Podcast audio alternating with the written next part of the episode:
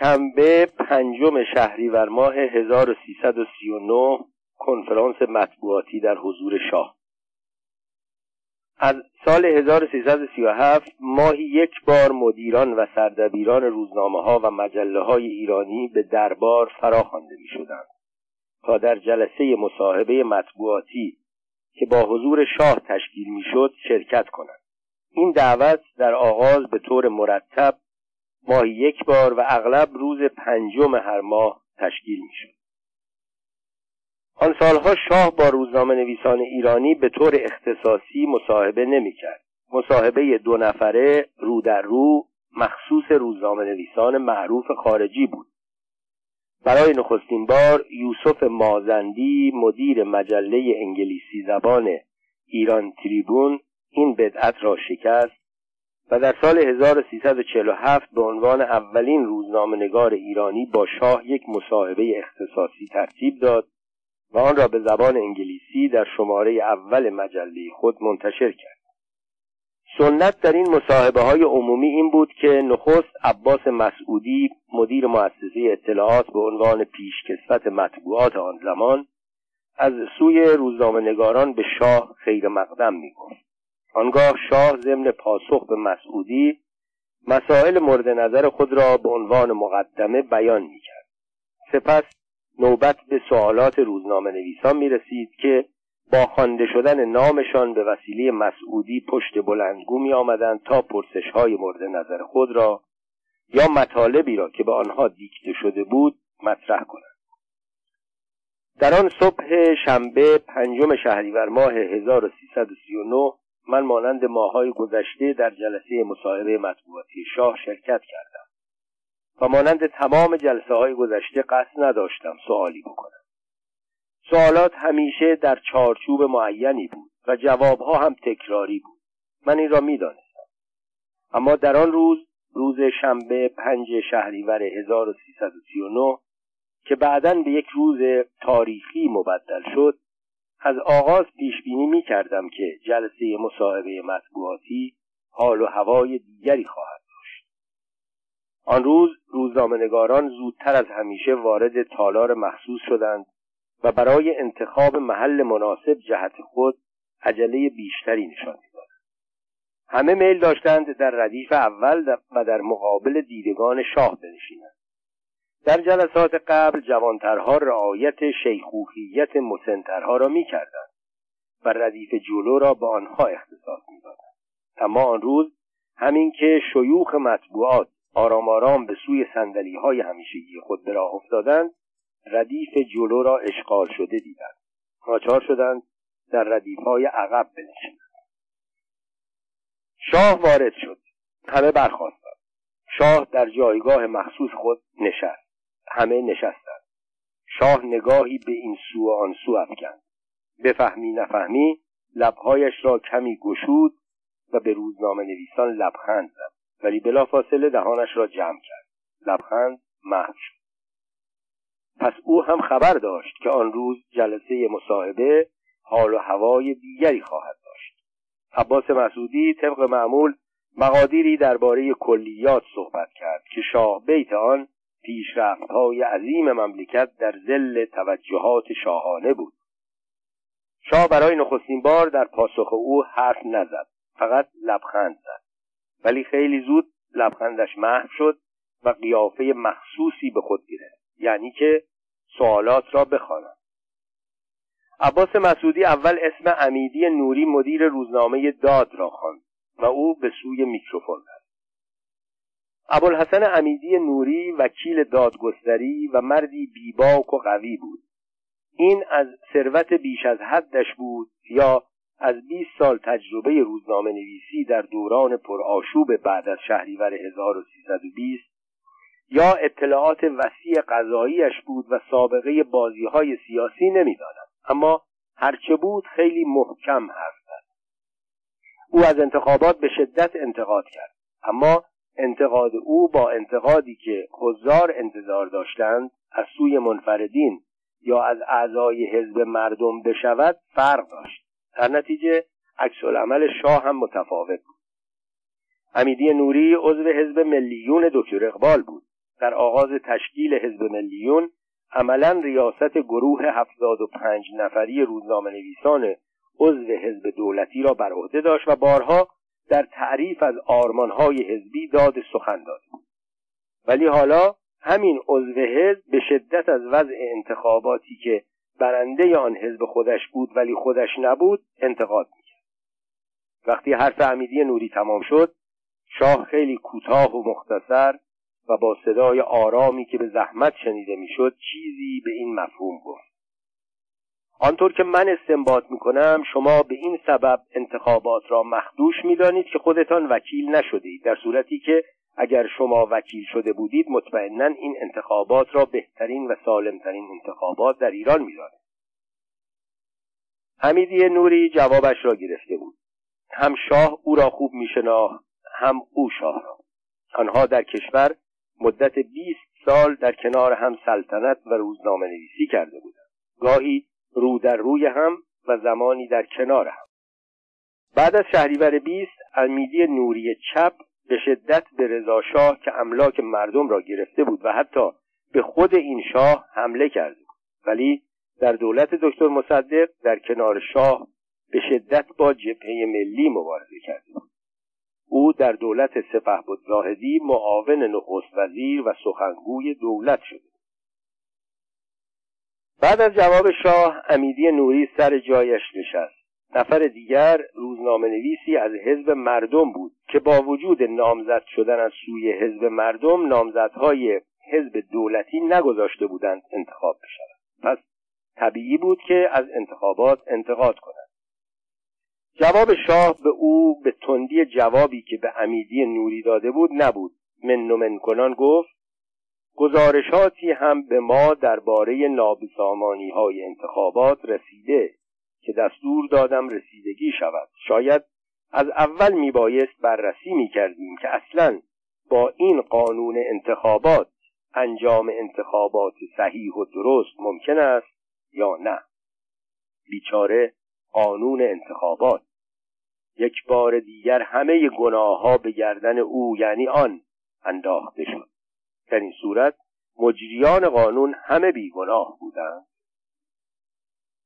لطف الله ترقی که نه کاندید بود و نه در آن سالها حتی یک روزنامه نویس تمام وقت خواست با استفاده از شیخوخیت خود و احترامی که روزنامه نویسان برایش قائل بودند میانه را بگیرد و احیانا چون از نظر اقتصادی با دولت زیاد کار داشت تصمیم گرفت از دولت دفاع کند و این حرف منطقی یا غیر منطقی را به کرسی بنشاند که انتخابات بیستم بدتر از انتخابات دوره های هجده و نوزده نبود که اینقدر جنجال به پا کردند.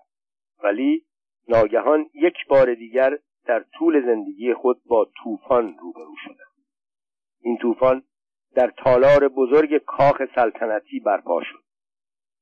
از گوش و کنار تالار صداهای انتقادآمیز اول به صورت تک کلمه و با صدای آرام شروع شد. اما بعد به شکل جمله های اعتراضآمیز و با صدای بلند ادامه یافت. ولی ناگهان کار به نعره و فریاد کشید. طی چند لحظه تالار ساکت و آرام کاخ که صدای گنجشک های باغ هم در آن شنیده می‌شد تبدیل به چند نقطه شد. نمی‌دانم چه بنویسم شاید تبدیل به یک کلاس درس بیمعلم یا شاید به یک زمین فوتبال بزرگ با تماشاچیان معترض. وقتی داور علیه تیم محبوب آنها بی جهت پنالتی بگیرد یا اصلا هیچ کدام. همانطور که در اول نوشتم طوفانی سهمگین برخواست اما حقیقت غیر از همه اینها بود. پس اجازه بدهید حقیقت را بنویسم. آن روز در آن تالار دهها روزنامه نویس وکیل نشده و معترض از جای خود برخواسته به عنوان اعتراض به این شکست که برایشان جنبه حیاتی داشت نعره میکشیدند.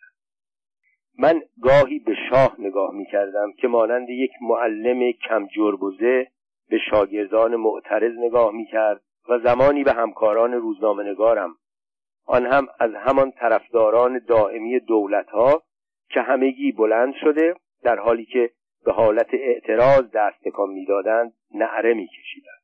باور کنید درست می‌گویم. نعره میکشیدند. انتخابات قلابی است. این انتخابات باید باطل شود. به ملت ایران خیانت شده. دولت در انتخابات دخالت کرد در آن روز تا آنجا که به طور دقیق به یاد دارم و مطمئنا عکس های عکاسان که در آرشیو ها ضبط آن را ثابت می کند نه من اعتراض کردم نه دکتر مصطفوی مدیر مجله روشنفکر اعتراض می‌کرد. نه جهانبانویی مدیر مجله فردوسی اعتراض. نه ابوالفضل مرعشی مدیر اتحاد ملل اعتراض می‌کرد. نه احمد هاشمی مدیر اتحاد ملی اعتراض می‌کرد. نه تبا تبایی مدیر دنیا اعتراض کرد عجیبان که حتی علی اصغر امیرانی به قول خودش بدقلق که مخالف همه کار و همه چیز بود نیز آن روز جزو معترضین نعرکش نبود. نه آنکه ما موافق انتخابات بودیم نه بلکه چون هیچ کدام داوطلب نمایندگی نبودیم در اعتراض آنچنانی شرکت نمی‌کرد. ما به تجربه می‌دانستیم در آن شرایط دیگ انتخابات چغندرهای خودش را دارد. انتخابات تابستانی به هم می‌خورد. انتخابات زمستانی کمابی شبیه آن انجام می‌شد که شد. آن مجلس منحل می‌شد. دوره بیست و یکم در زمان نخست وزیری علم عین همان می‌شد که شد. همینطور بگیرید و بروید بالا. یا اگر دلتان نخواست بالا بروید بفرمایید بروید پایین. سرانجام فریادها نه ببخشید نعره ها پس از چندین دقیقه شاید حدود ده دقیقه فروکش کرد. همگی با دهن کف کرده سر جای خود نشست شاید خسته شده بودند یا شاید مأموریت خود را انجام داده بودند. نمی‌دانم کدام یک درست.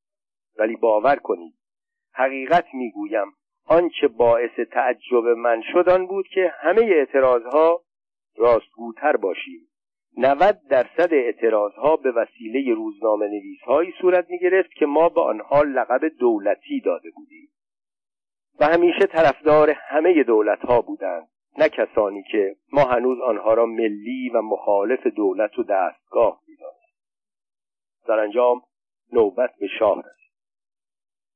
او بعد از آن که طبق عادت چند بار با تلنگر گرد و خاکی را که روی یقه کتش نبود تکاند و بعد با دقت به جای تلنگرها نگاه کرد با همان صدای آرام همیشگیش گفت درباره مخدوش بودن انتخابات گزارشهایی از نارضایی های مردم به ما رسیده ولی باید دید راه چاره کدام است. قانون چه چیزی را اجازه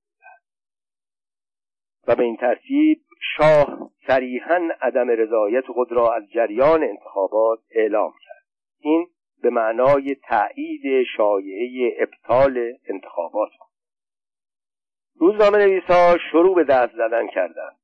احتمالا برای آنکه شاه پشیمان نشود و از تصمیمش بر نگردد.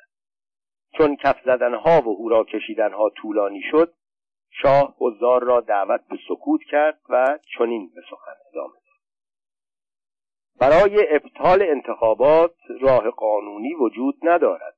ولی اگر خواست مردم و صلاح مملکت در این کار باشد ما از حدود قانون هم پا را فراتر خواهیم گذاشت.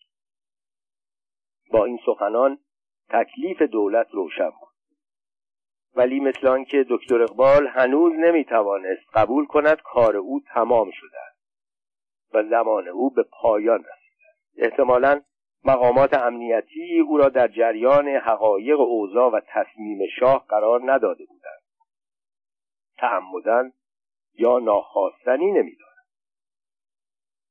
انعکاس گسترده جریان جلسه مصاحبه مطبوعاتی در روزنامه ها بیشتر درباره سوء جریان انتخابات و نظر شاه در مورد مخدوش بودن آن و احتمال ابطال رأیگیری ها دور می‌زد. هیچ روزنامه درباره عزل یا کنارگیری دکتر اقبال صحبت نکرده بود. حتی بزرگترین رقیب حزبی دولت یعنی حزب مردم و روزنامهنگاران این حزب.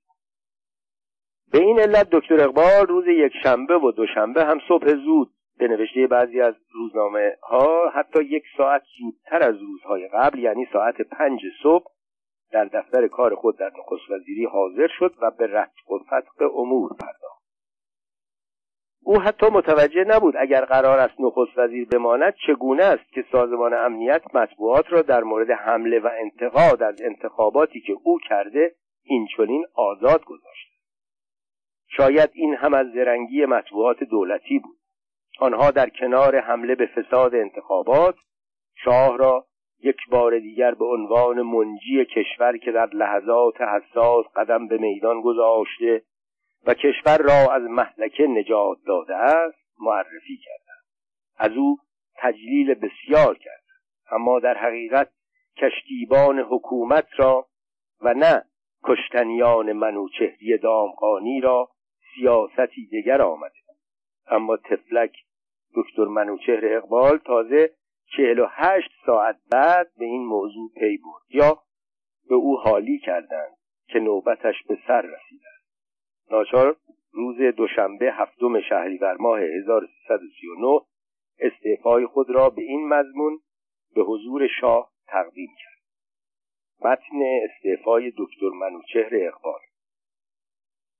پیشگاه مبارک اعلی حضرت همایون شاهنشاه معظم و مفخم. به اراده و اوامر همایونی سه سال و چهار ماه با سمت رئیس دولت به خدمتگذاری اشتغال داشتم و در آن مدت آنطوری که لازمه صداقت و امانت و وطنخواهی و شاه دوستی بود در انجام وظایف کوشیدم و مسئولیت کشور را بر عهده گرفتم و بر اثر هدایت و ارشاد مدبران و خردمندان شاهنشاه در انجام وظایف کوشیدم و مسئولیت امور کشور را بر عهده گرفتم. و بر اثر هدایت و ارشاد مدبران و خردمندان شاهنشاه به انجام خدمات توفیق یافتم.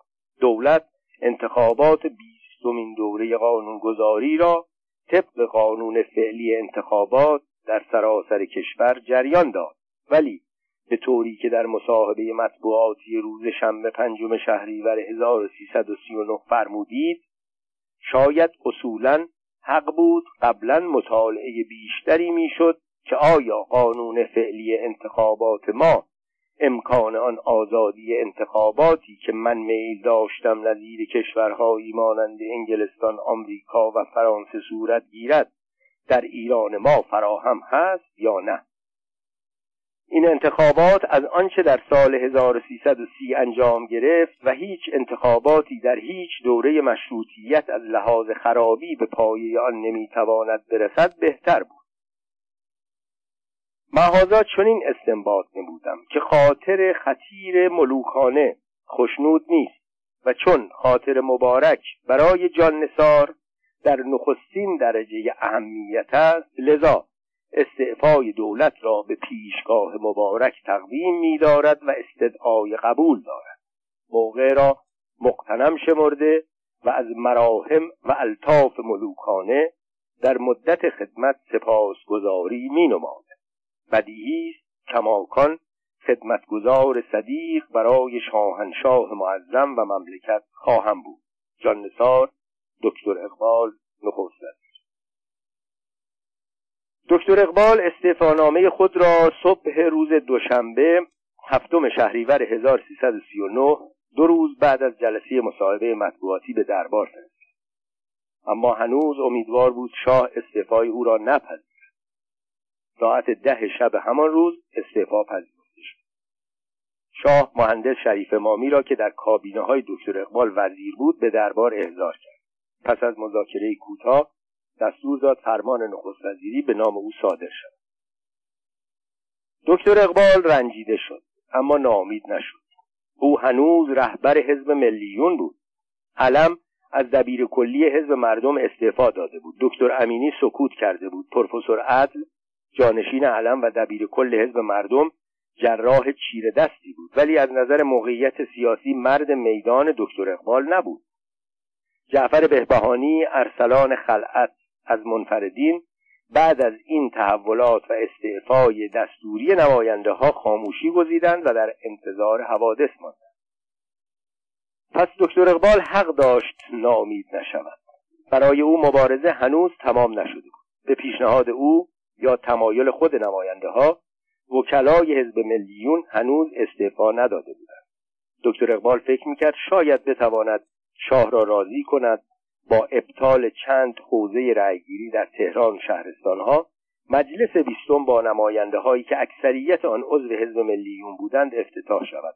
امید او هنوز به لطف شاه به غلام بود. اما برنامه کلی بجز بود. مطبوعات آنقدر از پیشنهاد شاه در مورد استعفای داوطلبانه نماینده ها و قبول استعفای دکتر اقبال استقبال کردند که برای شاه راه برگشت وجود نداشت. به ویژه وقتی همه به صورت بخشنامه نوشتند اعلی حضرت با این اقدام متحورانه خود یک بار دیگر کشور را از محلکه نجات دادند. اعلی حضرت با این عمل تحورآمیز به بالاترین حد محبوبیت خود رسیدند. با این وضع هر کس دیگری هم به جای شاه بود از تصمیم خود بر نمیگشت. دکتر اقبال پس از نخست وزیری. با وجود قبول استعفای دکتر اقبال از نخست وزیری و صدور فرمان نخست وزیری مهندس جعفر شریف مامی در روز هشتم شهریور ماه 1339 دکتر اقبال هنوز قصد نداشت دست از مبارزه بردارد. دکتر اقبال دیگر نخست وزیر نبود اما رهبر حزب ملیون که بود. حزبی که در انتخابات شهرستانها به روایات مختلف بین 100 تا 104 کرسی به دست آورد. حتی بعد از پیام شاه در روز چهارشنبه دهم شهریور ماه 1339 که مسلحت اندیشی کرده بود برای حفظ شعون و حیثیت مجلس نمایندگان با استعفای دست جمعی مجال بدهند انتخابات جدید با بیطرفی و بینظری در سراسر کشور انجام و به دنبال این پیشنهاد وکلا استعفا داده بودند.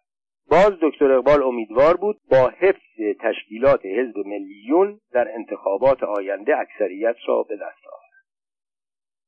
باشگاه حزب ملیون در تهران هنوز باز بود. شعبه های حزب در بیشتر شهرستانها کار می‌کرد.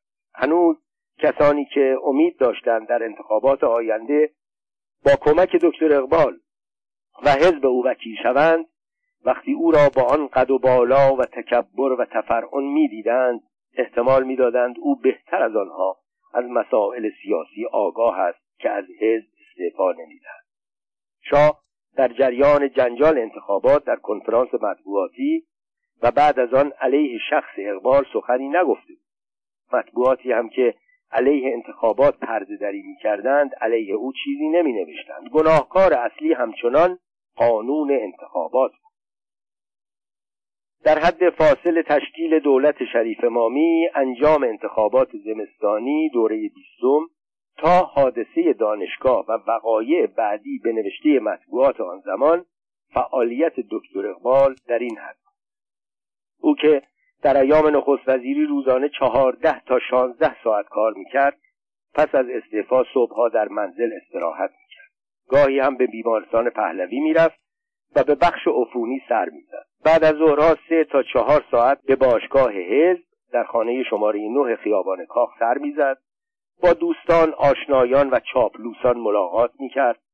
با خودمانیترها درباره جریانات روز شوخی و مسخرگی می‌کرد و گاهی دستورهایی هم درباره کارهای حزب می‌داد. گویی در آن سوی دنیا در ینگی دنیا رستمی از مادر زاییده نشده او بارها گفته و تکرار کرده بود که به هیچ وجه قصد کنارگیری از رهبری حزب ملیون را ندارد.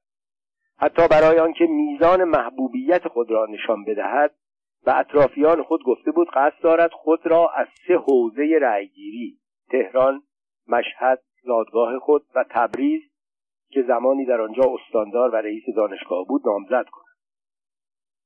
کاری که قبل از او دو تن از مرادهای سیاسی او رضاخان سردار سپه و احمد قوام قوام السلطنه در دوره های پنجم و پانزدهم کرده بودند و از چند جا انتخاب شده. شایع شده بود که دکتر اقبال به اطرافیان خود گفته قصد دارد کتابی درباره سه سال و چهار ماه نخست وزیری خود بنویسد. خدماتی را که انجام داده و کارهایی که در این مدت در مملکت شده با آمار و ارقام شر بدن ضمنا در این کتاب کارهای خلاف قانون مخالفان را منتشر کنند و با چاپ نامه های تملقآمیز بسیاری از رجال و انتشار تقاضاهای خلاف قانون دیگران خیلی ها را رسوا کنند. ای کاش چنین می‌کرد. دکتر اقبال درباره مهندس شریف مامی که بعد از اون نخست شده بود بدگویی نمی‌کرد جز آنکه می‌گفت او در کابینه من وزیر صنایع و معادن بود. من او را حضور شاه بردم. و به عنوان وزیر معرفی کردم. او همیشه در مقابل من با احترام می ایستاد و از این حرفها. ولی شدیدترین حملات او متوجه دکتر علی امینی بود. او را اشرافزاده جاه طلب و موزی معرفی می‌کرد که قصد دارد با کمک خارجی ها به نخست وزیری روز 19 دیماه 1339 فرمان انتخابات جدید دوره بیستم صادر شد. برای آنکه با انتخابات قبلی اشتباه نشود به طور خودجوش نام انتخابات زمستانی به آن داده شد. شریف امامی که برخلاف اکثر وزیران دکتر اقبال عضو حزب میلیون دکتر اقبال نشده بود قصد داشت به عنوان یک نخست وزیر بیطرف در انتخابات دخالت نکند و گروه های مختلف را از جمله حزب میلیون و حزب مردم و منفردین یعنی دکتر امینی جعفر بهبهانی ارسلان خلعتبری و بعدها محمد درخشش و منفردین دیگر مانند اسدالله رشیدیان و فتولله فرود از یک سو و دکتر مزفر بقایی و حسین مکی را که با هم جبهه مشترکی تشکیل داده بودند از سوی دیگر و در صورت امکان جبهه ملی را هم در مبارزه های انتخاباتی به حال خود بگذارد ولی دستگاه جز این میاندیشید. سپهبد مهدی قلی علوی مقدم وزیر کشور جدید و مجری اصلی انتخابات زمستانی دستورش را از جای دیگری می‌گرفت. در نظر مقامات خطر اصلی جبهه ملی بود. تازه سازمان امنیت هم درباره نامزدان نظر خاص خودش را داشت.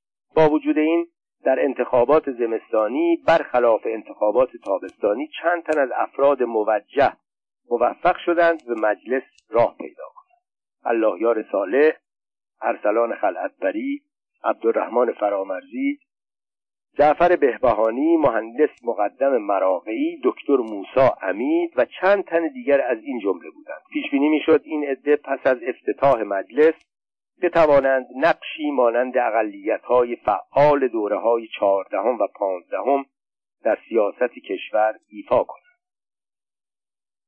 از جمله کسانی که در انتخابات زمستانی به مجلس راه یافتند باید از دکتر اقبال یاد کرد. او اول از کاشمر و بعد از زادگاه خود مشهد انتخاب شد. جز او عده دیگر از اعضای حزب ملیون از جمله شش نفر از تهران به مجلس رفتند.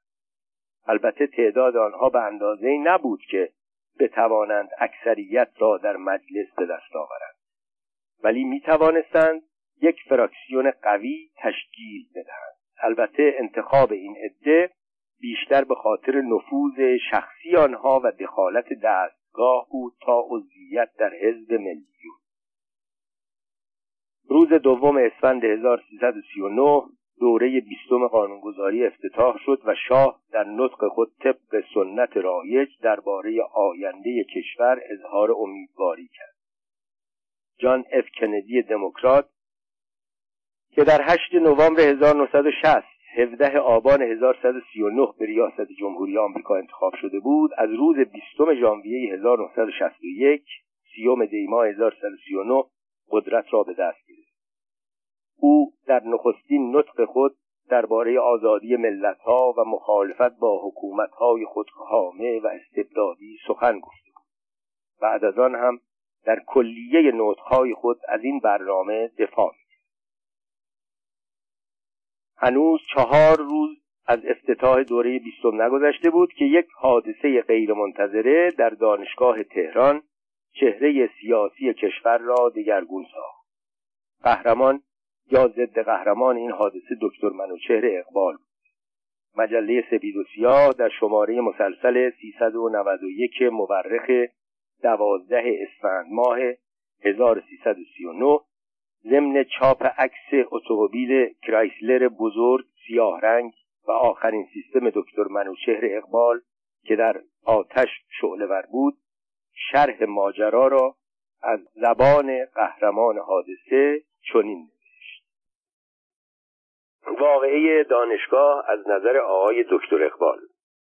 آقای دکتر اقبال پس از ماجرای دانشگاه تهران جریان واقعه را برای خبرنگاران جراید به این شهر بیان کردند روز پنجشنبه برای عکسبرداری دندان خود به دانشکده پزشکی رفتم. پس از معاینات لازم به اتفاق آقای دکتر سیاه رئیس دانشکده دندان پزشکی به بازدید از قسمتهای مختلف دانشکده پرداختم. در این موقع ادهی با شعارهای غلام جان نسار آمد غلام خانزاد آمد وارد راهروها شدند و چون ما به اتاق رئیس دانشکده رفتیم به طرف اتاق هجوم آوردند درها را شکستند و شروع به دادن شعارهایی نظیر انتخابات دوره بیستم باید باطل شود وکلای بیموکل باید بیرون بروند کردند.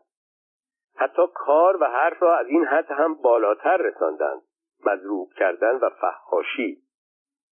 اما من با خونسردی به حرفهای ایشان گوش می کردم زیرا امکان هیچ صحبتی با آنها وجود نداشت تا آنکه عدهای برای آتش زدن اتومبیل من به بیرون هجوم بردند و من توانستم با کمک کارمندان و دانشجویان دندان پزشکی و دیگران از آنجا بیرون بروم.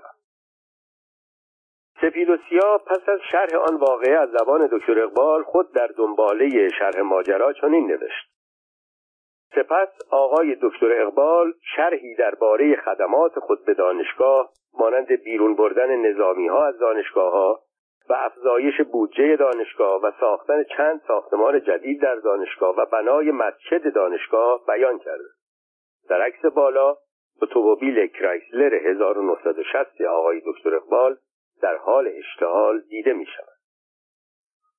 بلافاصله پس از این حادثه شورای دانشگاه جلسه تشکیل داد و اعلام داشت به علت تحریکات عدهای در میان دانشجویان و اهانت به مقام یک استاد دانشگاه تهران تا اطلاع ثانوی تعطیل می شود اطلاعیه دانشگاه به این مضمون بود. اطلاعیه با آنکه شورای دانشگاه ضمن اعلامیهای دانشجویان را به رعایت نظم و انضباط و حفظ آرامش دعوت نموده بود معزالک صبح پنجشنبه جمعی از دانشجویان در محوطه دانشگاه به رفتار ناپسند و ناشایسته دست زدند و تا عصر به تظاهرات گستاخانه ادامه دادند و در حریم مقدس دانشگاه به استادان خود چنان اعانت کردند که در تاریخ دانشگاه سابقه نداشت از این رو از امروز درهای دانشگاه بسته می شود تاریخ نامنویسی برای افتتاح مجدد دانشگاه و شرایط ادامه تحصیل به موقع اعلام خواهد شد. درباره محرکان این حادثه و علل آن در همان روزها و در سالهای بعد زیاد بحث شده است و نظریات مختلفی بیان شده در این حادثه بزرگترین مخالفان دکتر اقبال یعنی جبهه ملی و دانشجویان وابسته به جبهه ملی دخالتی نداشتند. مخالف بزرگ دیگر دکتر اقبال دکتر امینی بود که در دانشگاه نفوذی نداشت. حتی عوامل حزب توده هم از این عمل سود نمی بردن. دکتر یوسف جفرودی متخصص اطفال که در آن زمان دانشجوی دانشکده پزشکی و رئیس کمیته دانشجویی جبهه ملی بود درباره حادثه آن روز به نگارنده گفت به محض آنکه متوجه جریان شدم با رهبران جبهه ملی تماس گرفتم و از آنها کسب تکلیف کردم دستور رسید به هر قیمتی شده مانع شویم صدمه به دکتر اقبال وارد شود یا مهاجمین او را مضروب ساخته به او اهانت کنند. چون این همان چیزی است که دولتیان می‌خواستند تا به این بهانه دست به اقدامات حادی علیه دانشگاه بزنند. بلافاصله به اتفاق دانشجویان عضو جبهه ملی خود را به محل حادثه رساندیم و دکتر اقبال را که از وحشت رنگ و رویش پریده بود و با اشکال صحبت می‌کرد از دست مهاجمین نجات دادیم و در حالی که او را در میان گرفته بودیم تا ضربات مشت و لگت به سر و روی او نخورد از در دیگر دانشگاه بیرون برد. دکتر جفرودی می‌گفت نکته مهمی که آن روز توجه من و هم مسلکانم را جلب کرد این بود که مهاجمان اکثرا چهره های ناآشنایی داشتند. طی شش هفت سال تحصیل در دانشکده پزشکی دانشگاه تهران کمابیش چهره دانشجویان دانشکده پزشکی حتی دانشکده های دیگر در نظر ما آشنا بود. اما بیشتر اینها اصلا به دانشجو نمیماندند. و همین علت هم عده زیادی از کسانی که در جریان بودند اعتقاد داشتند این اقدامات از سوی دانشجویان واقعی انجام نگرفته اما احتمالا عده از دانشجویان پس از مشاهده حادثه دچار هیجان شده و بدون نقشه قبلی وارد معرکه شدند. اما محرکان و مجریان اصلی واقعه بدون شک وابستگان ساواک بودند. ضرب و شد اهانت و فهاشی و احیانا کشتن دکتر اقبال نه به سود آزادی بود نه به خواستهای جبهه ملی آزادی انتخابات و آزادی فعالیت های سیاسی کمک می‌کرد و نه به نفع دانشجویان و دانشگاه تمام می‌شد. کوچکترین عکسالعمل دستگاه بعد از موفقیت نقشه آنها هجوم نظامی ها و پلیس به دانشگاه توقیف عدهای از دانشجویان واقعی و بستن در دانشگاه بود. این سه کار همان روز صورت گرفت. اگر نقشه مهاجمان به منظور کشتن دکتر اقبال عملی می‌شد دکتر اقبال به عنوان یک قربانی معرفی می‌شد. سیستم اعضای جبهه ملی یا طرفداران دکتر امینی را به عنوان محرکان اصلی معرفی می‌کرد و عدهای از سران جبهه ملی و مخالفان دیگر را بازداشت می‌کرد و در همان حال که تشییع جنازه مفصل و مجللی برای دکتر اقبال ترتیب می‌دادند در عین آنکه قیافه متأثر به خود می‌گرفتند و موزیک عزا مینواختند از اینکه با این ماجرا توانستند به هدف خود که ایجاد وحشت و خفقان است دست یابند و حکومتی دلخواه روی کار آورند در دل شادمانی می‌کردند. در این میان اگر دکتر اقبال هم فدا می‌شد چه غم؟ سر خم می سلامت دستگاه سیاست پیشگان خانزاد زیاد داشت. اما اقدام به موقع و به جای دانشجویان عضو جبهه ملی باعث شد این نقشه خونسا شود. دکتر اقبال پهلوان شکست خورده. حادثه دانشگاه به هر علت که بود از سوی هر گروه و مقامی ترتیب داده شده بود هر نتیجه‌ای که از آن به دست آمد شکست بزرگی برای دکتر اقبال محسوب می‌شد. دکتر اقبال از آن حادثه جان به در برد ولی از نظر افکار عمومی ضربه بزرگی به حیثیت این سیاست پیشه متکبر و خودخواه وارد شد.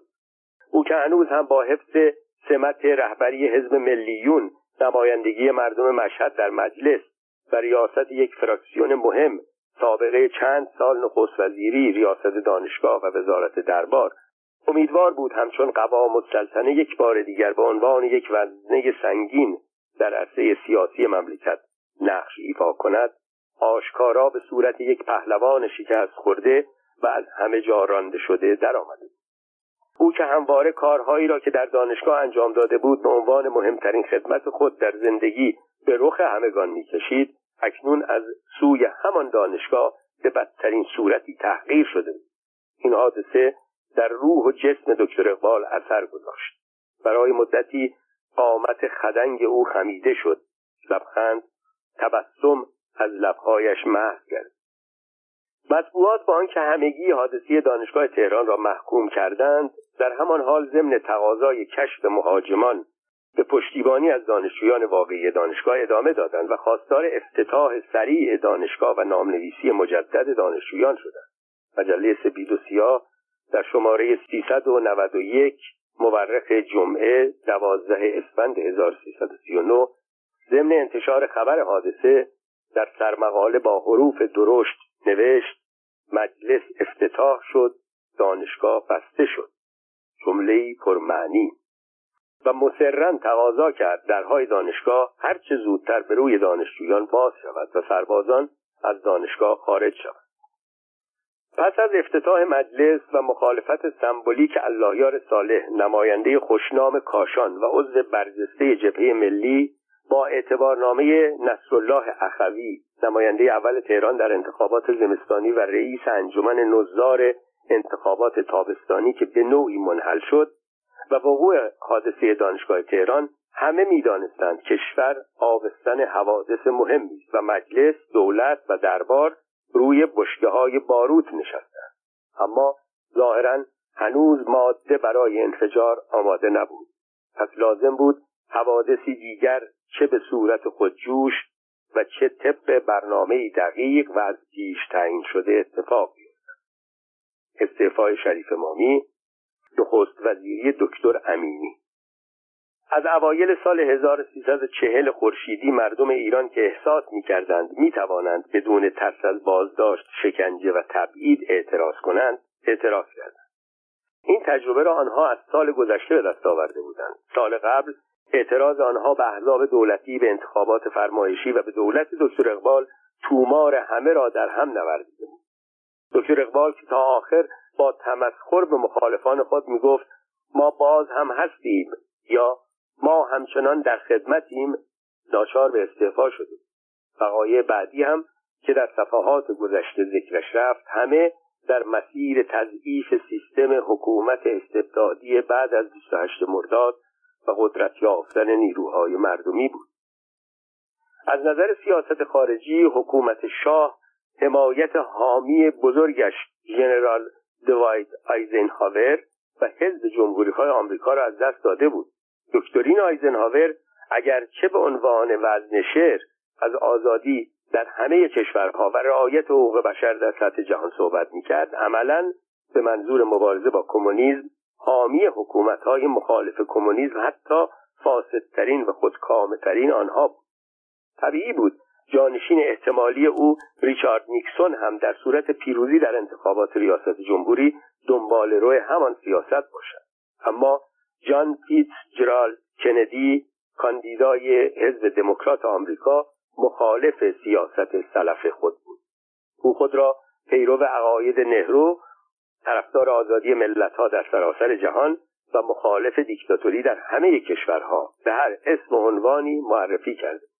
او می گفت برای مبارزه با کمونیسم آمریکا باید همه قدرت و امکانات خود را به منظور ترویج آزادی فقر زدایی مبارزه با بیماری و بیسوادی و رعایت اصول اساسی حقوق بشر در سرتاسر جهان به کار ببرد. احتمالا برای تفهیم این مسائل به حکومت ایران بود که پس از رسیدن به مقام ریاست جمهوری هریمن نماینده ویژه خود را در 22 اسفند 1339 به ایران فرستاد. وقایعی که از آغاز سال 1340 به صورت زنجیره‌ای در ایران روی داد و منجر به استعفای دولت نسبتا طرف مهندس شریف مامی شد مانند اعتصاب معلمین و برخورد لفظی در مجلس یعنی بعضی خودجوش و برخی با برنامه های از پیش تعیین شده تنظیم شده. می‌گویند گناهش به گردن آنها که می‌گفتند. شریف مامی صبح همان روز که با فرهنگیان و نماینده های مجلس و سردار فاخر حکمت برخورد لفظی پیدا کرد از رادیو شنید یا در روزنامه ها خواند یا هم از رادیو شنید و هم در روزنامه ها خواند که کندی یک بار دیگر علیه دولت هایی که قصد دارند قیام های مردمی را با زور و کشتار سرکوب کنند هشدار داد. شریف مامی سیاستمدار کم تجربه ای نبود که از انتقاد دو سه نماینده و توپ رئیس مجلس از میدان به در برود. او با اطلاع از آنچه در پیش بود از مجلس یک راست به نخست وزیری رفت. استعفایش را نوشت و به دربار فرستاد و خود به منزل رفت تا به عنوان تماشاچی ناظر حوادث بعدی شود. شاه پس از دریافت استعفای شریف مامی از او خواست استعفایش را پس بگیرد. او هنوز امیدوار بود بلکه با اقداماتی در زمینه دادن آزادی و مبارزه با فساد بر اوضاع مسلط شود. اما شریف مامی شم سیاسیش قویتر بود. پیشنهاد شاه را نپذیرد اختلاف با رئیس مجلس را که بیشتر به دعوای زن و شوهر شباهت داشت تا مبارزه سیاسی بهانه کرد استعفا داد و شاه را تنها گذاشت تا درباره سرنوشت خودش که به مرحله حساسی رسیده بود و سرنوشت دولت آینده تصمیم بگیرد. پنجشنبه شب چهارده اردیبهشت 1340 تا صبح چه بر شاه گذشت چه فکرها کرد و چه نقشه ها کشید معلوم نیست. صبح روز جمعه به حسین علا وزیر دربار دستور داد به دکتر علی امینی تلفن کند فورا به دربار بیاید. علا می‌دانست شاه خیلی به خودش فشار آورده تا بتواند این تصمیم را بگیرد. او بارها از دهان شاه شنیده بود حاضرم دستم را قطع کنند ولی فرمان نخست وزیری دکتر امینی را امضا نکنم. و اکنون می‌دید شاه بدون آنکه دستش را قطع کرده باشند حاضر به امضای فرمان شخصی شده که یک عمر تا مغز استخوان از او متنفر بود. صبح روز جمعه 15 اردیبهشت 1340 فرمان نخست وزیری دکتر امینی صادر شد. اما خبر رسمیان با آنکه همه روزنامه نویس ها و شاید عدهای از مردم تهران همان روز جمعه از آن آگاه شده بودیم تا روز شنبه منتشر نشد. روز شنبه 16 اردیبهشت با انتشار خبر نخست وزیری دکتر امینی افکار عمومی مردم ایران که به درجه انفجار رسیده بود تا حد زیادی آرام شد. مردم که پیروزی دکتر امینی را پیروزی خود تلقی می کردند آن را جشن گرفت اما از سوی درخشش طی نطقی گفته بود اعتصاب معلمان تا رسیدن به خواستهایشان ادامه خواهد داشت. اما وقتی دکتر امینی ضمن یک نطق انقلابی و طی یک گفتگوی تند و بیپروا با مطبوعات صحنه های وحشتناکی از وضع بد اقتصادی کشور ترسیم کرد و تنها راه نجات کشور را همبستگی مردم برای ریشه کردن فساد بازداشت همه افراد خائن و نادرست و اصلاح وضع اقتصادی کشور اعلام کرد. درخشش فهمید امینی کهنکار ممکن است اقدام او را به حساب مخالفت با اقدامات تند و انقلابی دولت بگذارد. بنابراین وعده وزارت را گرفت و کوتاه آمد.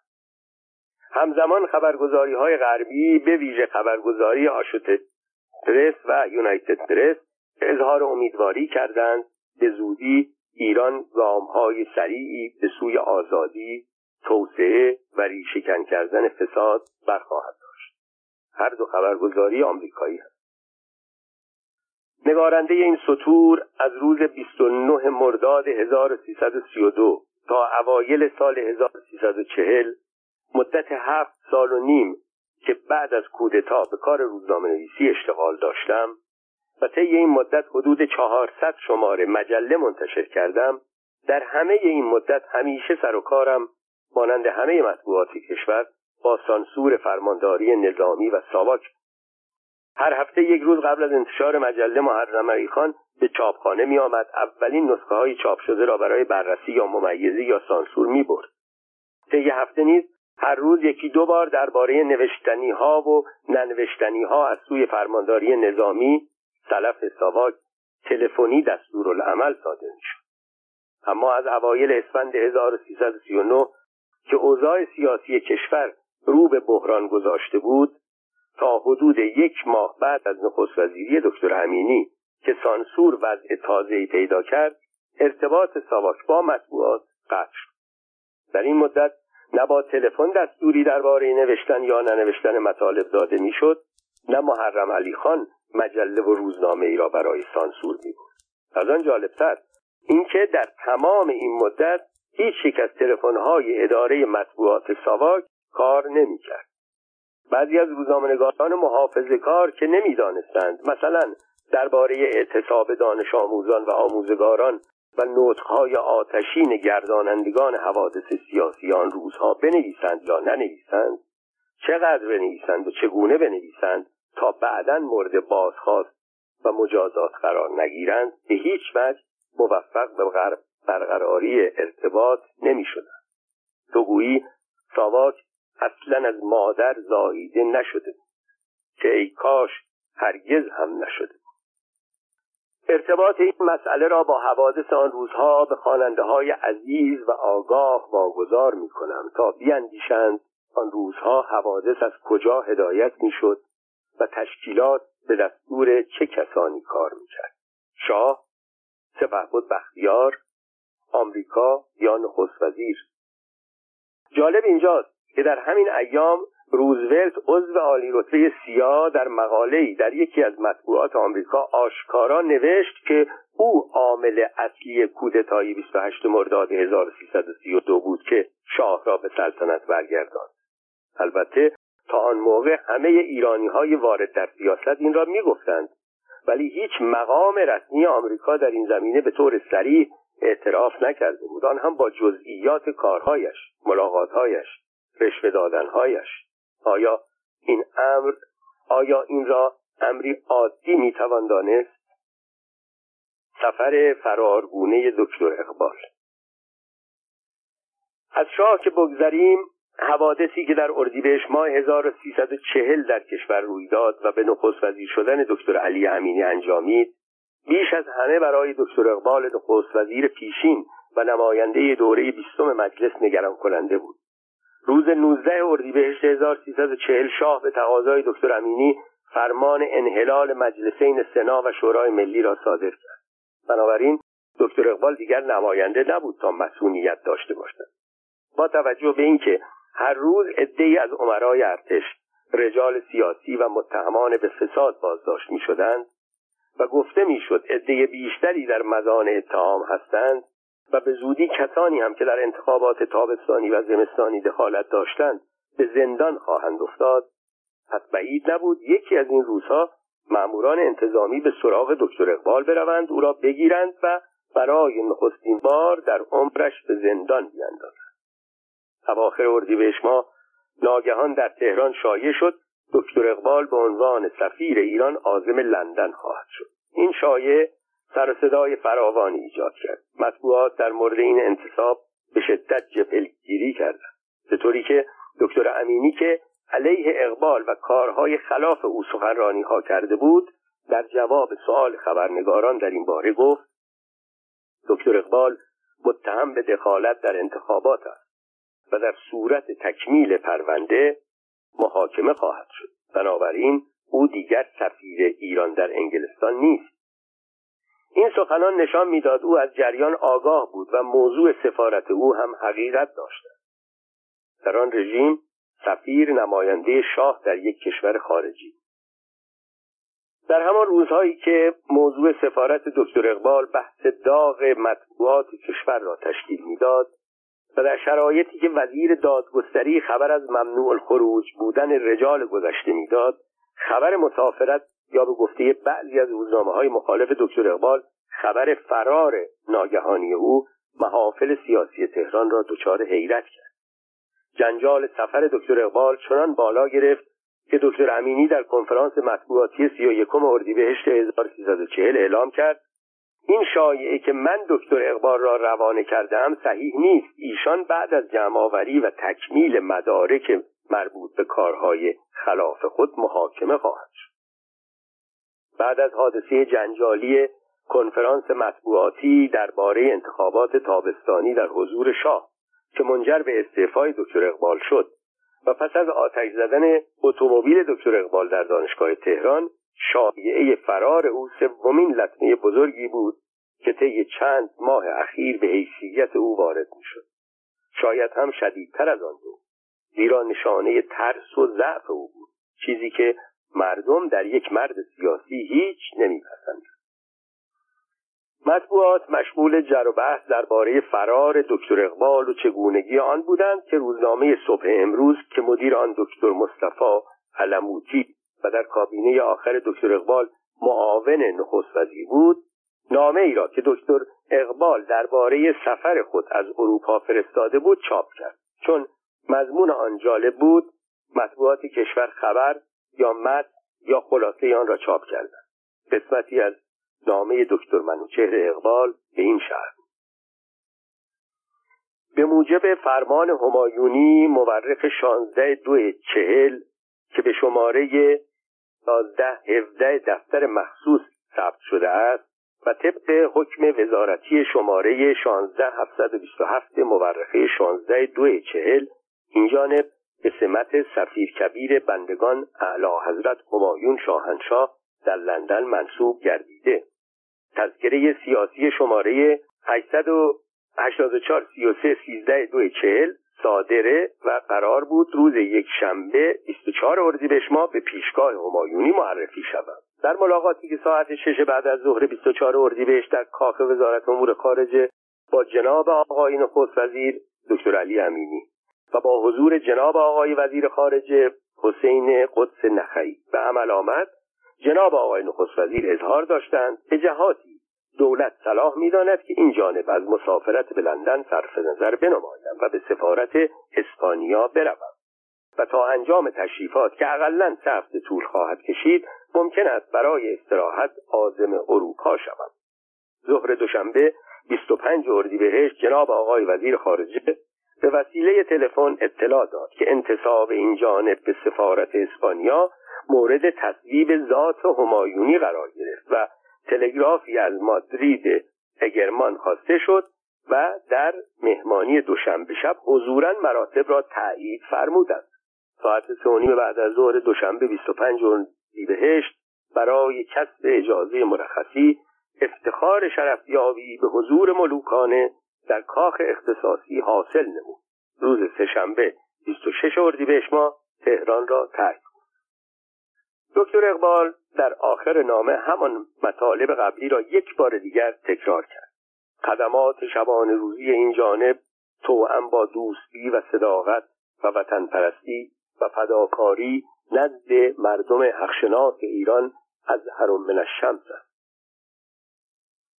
نامه دکتر اقبال چند نکته را روشن می‌کرد و چند مورد را همچنان در پرده ابهام میگذاشت.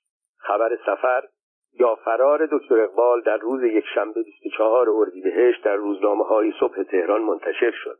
در حالی که به ادعای دکتر اقبال او در ساعت شش بعد از ظهر همان روز در کاخ وزارت امور خارجه با جناب آقای نخست وزیر و جناب آقای وزیر خارجه ملاقات داشت. و با هم گفتگو کرد.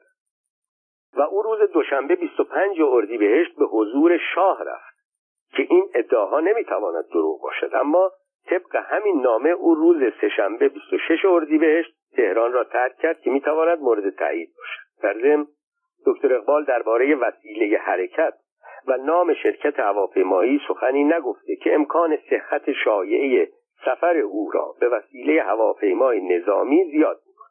به هر حال این نامه نشان می‌دهد او دو روز بعد از انتشار خبر فرارش در تهران مخفی یا حداقل از چشم روزنامهنگاران پنهان بود نکته دیگر که روشن شد این بود که دکتر امینی با آنکه ادعا می‌کرد از جریان سفر دکتر اقبال اطلاع نداشته خودش پیشنهاد سفارت اسپانیا را به دکتر اقبال داده. حتی برای پیشگیری از حوادث احتمالی راهنمایی کرده مدتی زودتر به سوی اروپا حرکت